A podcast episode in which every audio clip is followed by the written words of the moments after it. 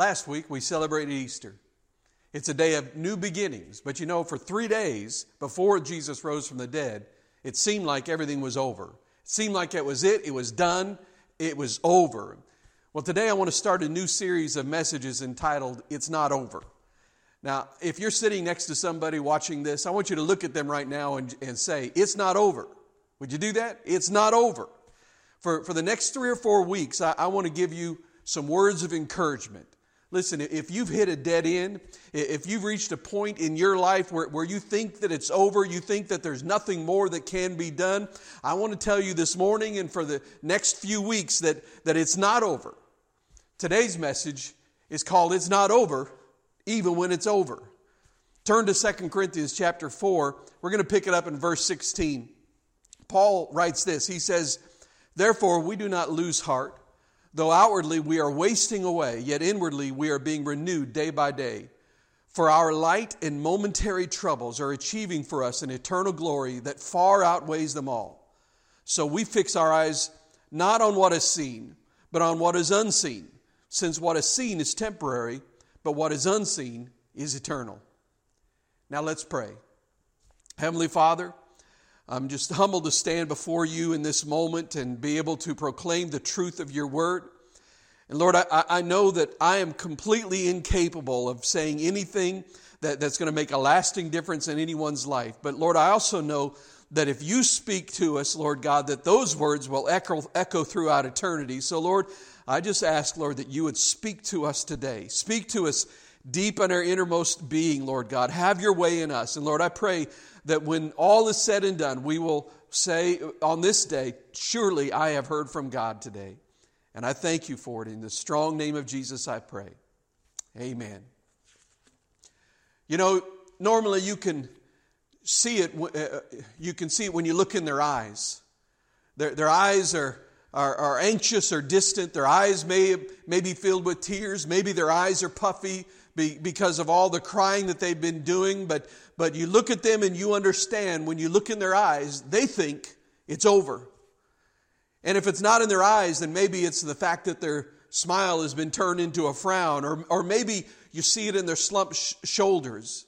You know, if any of you are like me and you enjoy watching sporting events, uh, you've seen it. At the beginning of the game, you know both teams are full of life and full of energy and, and, but in those last few moments of the game when the, uh, you can tell which team is winning and which team, team is losing just by the way they carry themselves, by the look in their eyes, by their eh, expressions, by the, by the way they, they, they, they handle themselves, the way they walk, that maybe it's the slump in their shoulders. There, there's still time on the clock, maybe, but the body language is saying it's over, it's finished, we're done, it's through. Or maybe, maybe you've been in a place like that in your life, where on the outside, it, it, looks like it's over. On the outside, it looks like it's wasting away. On the outside, it, it looks like everything is finished, everything's done, everything's over. And, and you say, I, I'm, I think I'm washed up. I think my hope has run out. I, I'm at the end of my rope. See, listen, when we lose heart, then we think it's over. How many of you have ever been to, in that place before? If you've ever been there before, then give me an amen in the comments section. You know, John chapter 11 tells a story of someone who was there. It's actually a story of a group of people who thought it was over. It's a story of Lazarus, and it, it takes up almost the entire chapter. And I want to walk through that story with you this morning. Lazarus, of course, is Jesus' friend. John 11, verse 1 says, Now a man named Lazarus was sick. He was from Bethany, the village of Mary and her sister Martha. Now, Jesus would go into Jerusalem from time to time during his ministry, during his teaching time here on this earth, and he would go in there to teach or, or to take care of, of other kinds of business there. But whenever he would go to Jerusalem, he would normally stay in this little village outside the city of Jerusalem called Bethany. And he would stay with some friends named Mary, Martha, and Lazarus. And Lazarus, his friend, the Bible says, is sick. Let's read on. Verse 2. This Mary, whose brother Lazarus now lay sick, was the same one who poured perfume on the Lord and wiped his feet with her hair. So the sisters sent word to Jesus Lord, the one you love is sick. Now, I don't know how he figured out he was sick. Maybe he developed a fever. Maybe he felt a lump somewhere. Maybe he started coughing and, and, start, and that coughing started bringing up blood. And, and so he went to whatever doctor they had during that time. And the doctor said, You're sick and it doesn't look good. It looks like it's over. So he's lying on his deathbed. And Mary and Martha, they say to one another, They say, The only hope we have left is to get to Jesus. The only hope we have left is to get to Jesus. Now, you, you, you, know, this happens every single day. A doctor gives a bad report. Someone wakes up feeling differently. Somebody feels something in their body that they've never felt before. Somebody starts to cough up blood and, and, and or, or just begins to feel a little irregular. Something is off. Something is wrong. And the doctor runs the test and the doctor says it looks like it's over. That's what happened to Lazarus here. And his sister said, We have to get to Jesus because the reason they said that is because they had seen Jesus heal people before. And, and they, they, had seen Jesus heal people whose faces he did not know and whose names he, he did not know. And they had seen people uh, uh, healed by Jesus who were sinners, who were far away from God. They had seen Jesus heal people, even when somebody else came and said, I believe that you can heal my friend. Surely, Jesus, this is, this is the one whom you love. Will you come?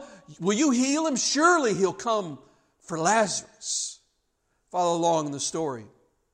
When he heard this, Jesus said, This sickness will not end in death. Notice for God's glory, so that God's Son may be glorified through it. Now, Jesus loved Martha and her sister and, and Lazarus, but look at verse 6. So when he heard that Lazarus was sick, he stayed where he was two more days. Now, do you find that odd?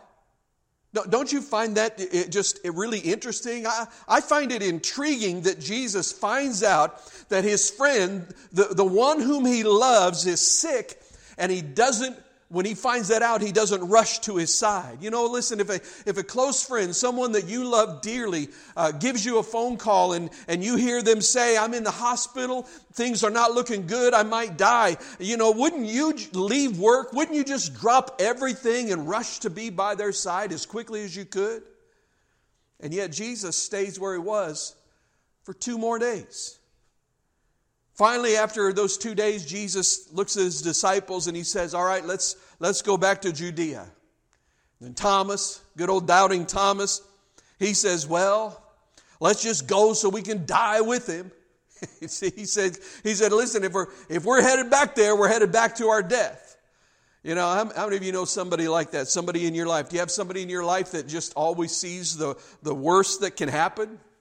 I call them Eeyore Christians. you know, you, you remember who Eeyore was, don't you? He was the, the donkey that was a pessimist for in Winnie the Pooh. You know, you walk up to an Eeyore Christian and, and you say good morning. You know what they're going to say? They're going to say, well, it's a morning. That's what they're going to say. Well, it's okay right now, but the sky's probably going to fall. That's, that's an Eeyore Christian, in that.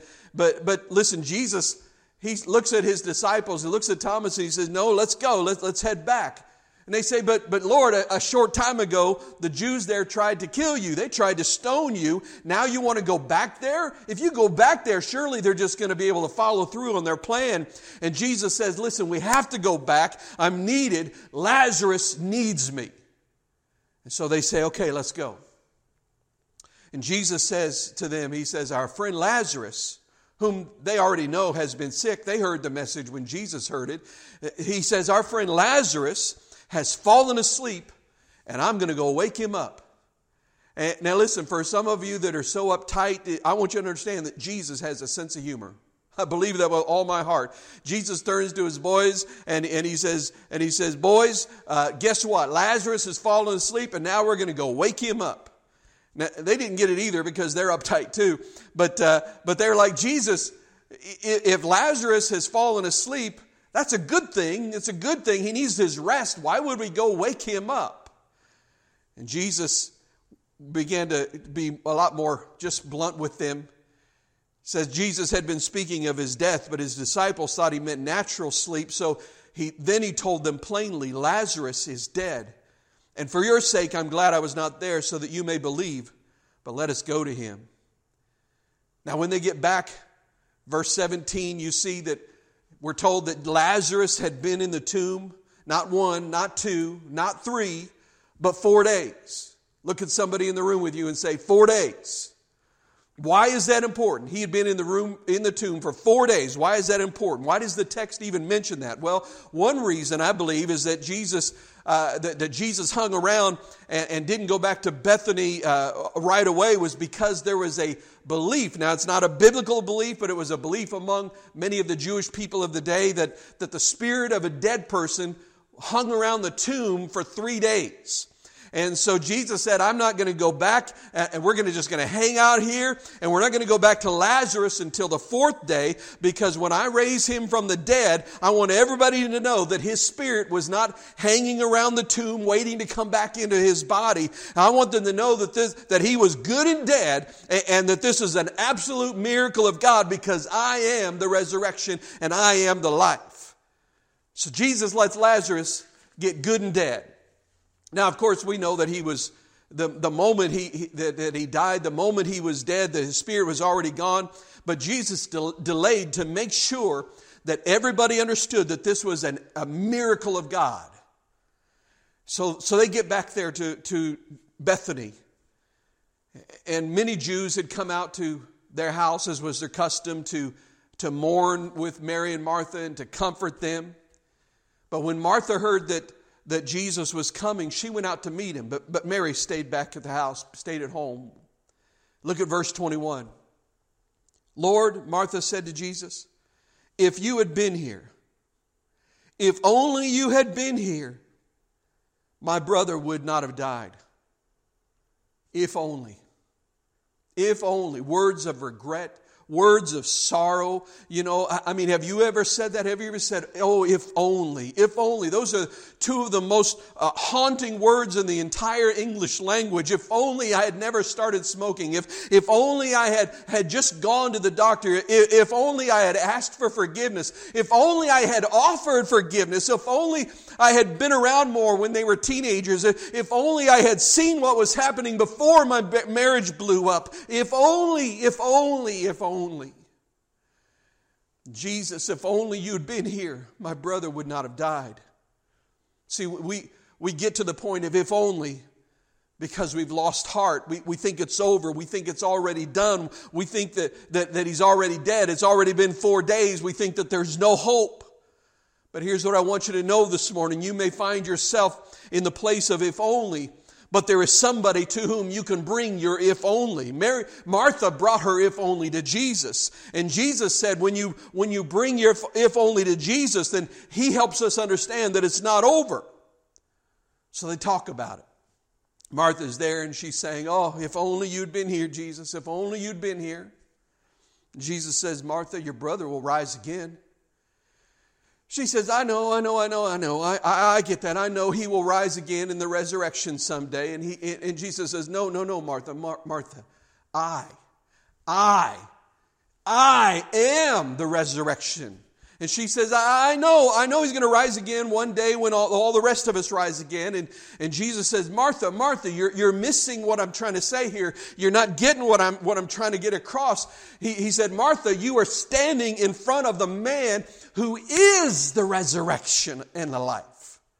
He was going back to the burning bush uh, with Moses, and he says, I am, not, not I will be, not someday I will be, but, but I am the resurrection and the life. The one who believes in me will live even though they die, and whoever lives by believing in me will never die. And then he says, Do you believe this? Do you believe it, Martha? She said, Yes, Lord. I believe that you are the Messiah, the Son of God, who, is to, who has, has come into the world. And then she goes back to the house. Now, it must have been a very troubling moment for Martha. She go, goes back into the house with all of the people that had come there to comfort her. And, And, and, and, you understand, you need to understand this is a Jewish group of people. When the Bible says that they wept, it, it, doesn't mean what we think it means because they didn't just shed a few tears and whimper a little bit. No, it, it was more like, whoa! I mean, it was just really uh, weeping and mourning and wailing. Martha's, Martha's house is getting all messed up. And you remember how, how important uh, keeping house was to her. She liked keeping her house clean. In fact, I'm absolutely certain that Martha's last name was Stewart. Some of you will get that later. Uh, but, but it's there. It's, if you look at it, it's, it's in the Greek. It's deep in the Greek. That's her last name. I'm pretty sure it's there. But her house is just full of people and they're weeping and wailing and crying and carrying on and they're just, you know, snot flying everywhere and they're, they're weeping and wailing and Jesus sees them weeping and, and he's troubled. And he says to them, he asks a question. He says, Where have you laid him? They said, Come and see.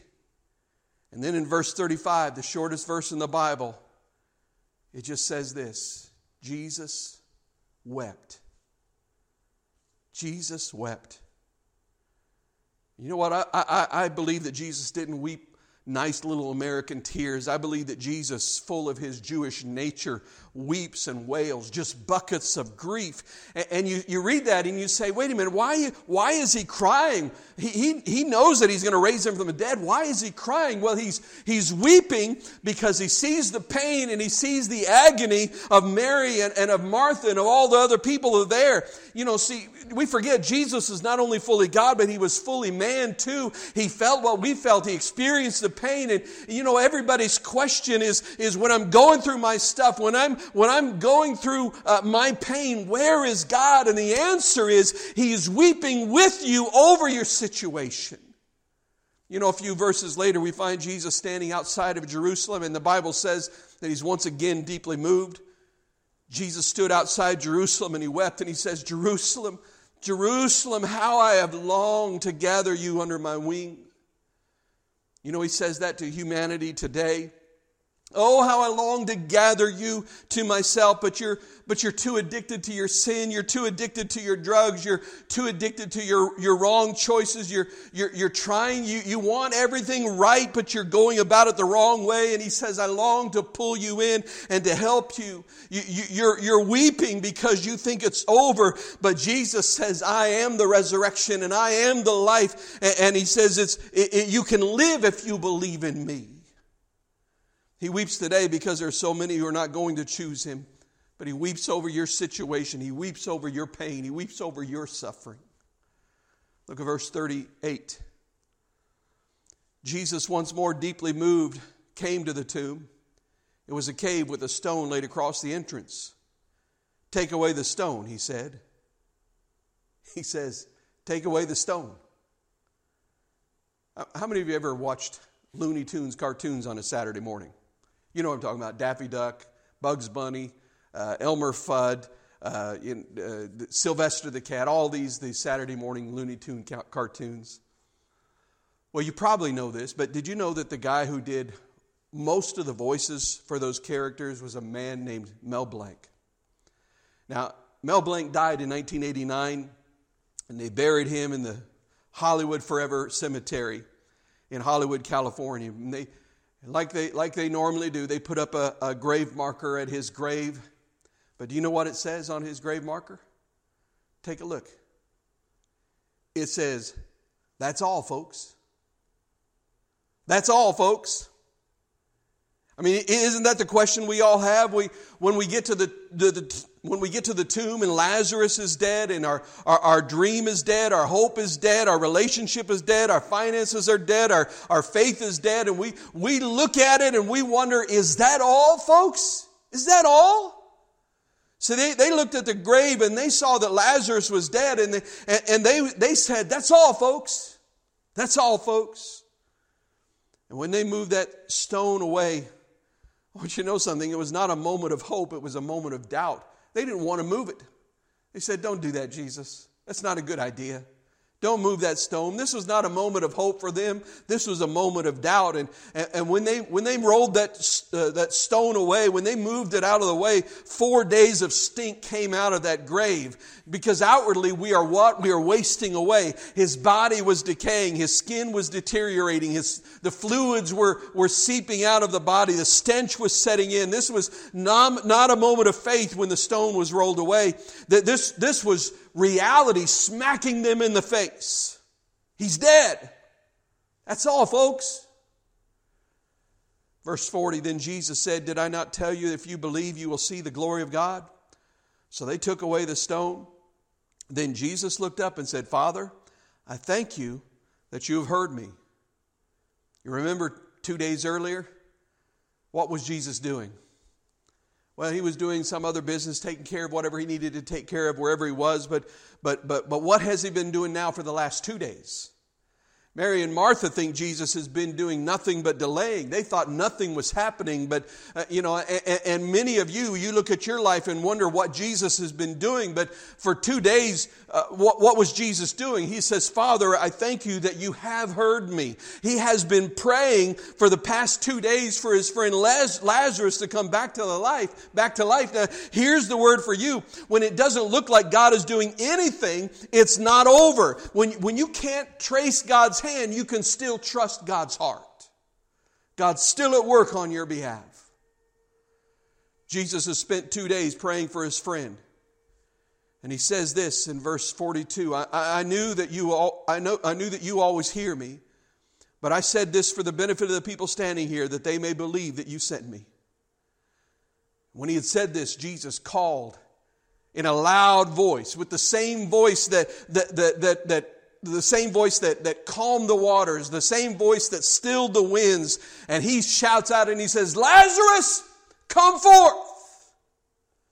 I mean, wouldn't you like to have been there? Wouldn't you, wouldn't it have been awesome to see that moment? Here comes Lazarus walking out of the grave, a dead man walking. His hands and feet, and feet are wrapped in strips of linen, a cloth around his face, and Jesus just looks at the crowd as they're standing there with their, their, their mouth wide open, their jaw dropping to their chest, and, and he looks at them and he says, Well, go take his grave clothes off and let him go. He says, don't, don't let him be bound up by all the stuff that, that, that held him yesterday. You need to let him know that there is a, a new life, that there's a fresh start, there's a new beginning.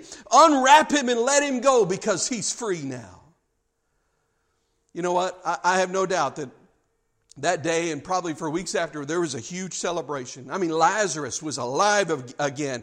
But the, the truth is, there is a harsh reality behind all of it. The fact of the matter is that in the very next chapter, the Bible tells us that the, the chief priests began trying to kill, kill Lazarus.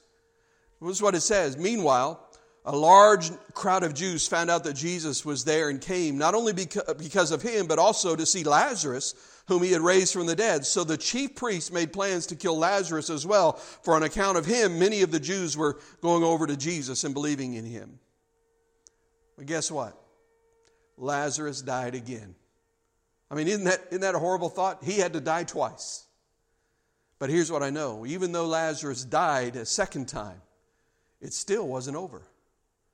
He had tasted the resurrection life of God. Now, now, why is this story so important? Well, I think it's important for several reasons. First of all, it's important because Jesus was looking at what was about to happen to him. You know, it's, it's important because, you know, we look and we see that Jesus rose on Easter. Uh, he rose from the dead, and we think that's wonderful, and we think that's great because that's Jesus. But here's what the Bible says in Romans chapter 8 it says, and if the spirit of him who raised Jesus from the dead is living in you, in you, he who raised Christ from the dead will also give life to your mortal bodies because of his spirit who lives in you. The resurrection of dreams, the resurrection of hope, the resurrection of, of life isn't just for Jesus on Easter morning, but it's for you. It's for your marriage. It's for your relationship. It's for your finances. It's for your job. It's for your family. You know, everywhere in your life where you think it's over, Jesus says it's not over. He says, I am the resurrection and the life, and whoever believes in me shall not die, but shall live again. Because he lives, your hope can come alive again too. You know what? I, am an optimistic guy, always been that way. But sometimes optimism runs out. What we need instead of optimism is hope. Optimism is a belief that circumstances are going to get, going to get better. You know what happened with Lazarus? You could be optimistic all you want, but it got worse. Lazarus died. Optimism fixes its eyes on what is seen, and therefore Optimism stands on pretty shaky ground. Hope, however, is the conviction that there is another reality, there is another kingdom, and that it, ex- it exists right now, it has always existed, will always exist throughout all of eternity, and that it's doing very, very, very well right now, and it will prevail. That's hope. Fix your eyes not on what is seen, but on what is unseen. I want to show you a picture this morning of a painting. This painting is called Checkmate. The person on the left represents the devil, and the person on the right represents a, a mortal human being. And, and, uh, and, and in, this, in this situation, in this painting, the devil has the human in checkmate.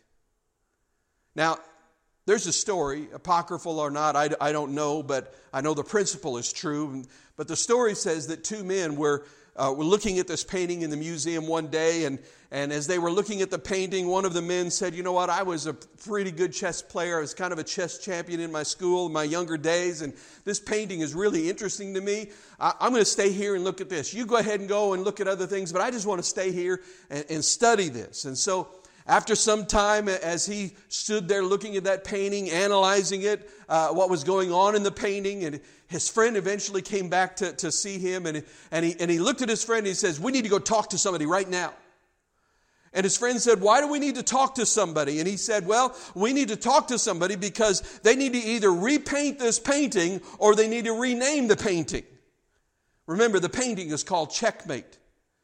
How many of you know that when you're, when you're in checkmate, when you're playing chess, it means that the king has been defeated. It means that the king has no more moves in that game. And, and this young man looked at his friend. He says, As I look at this painting, I notice that there is an error in the painting. It cannot be called checkmate because, and when I look at this painting, I see that the king has one more move.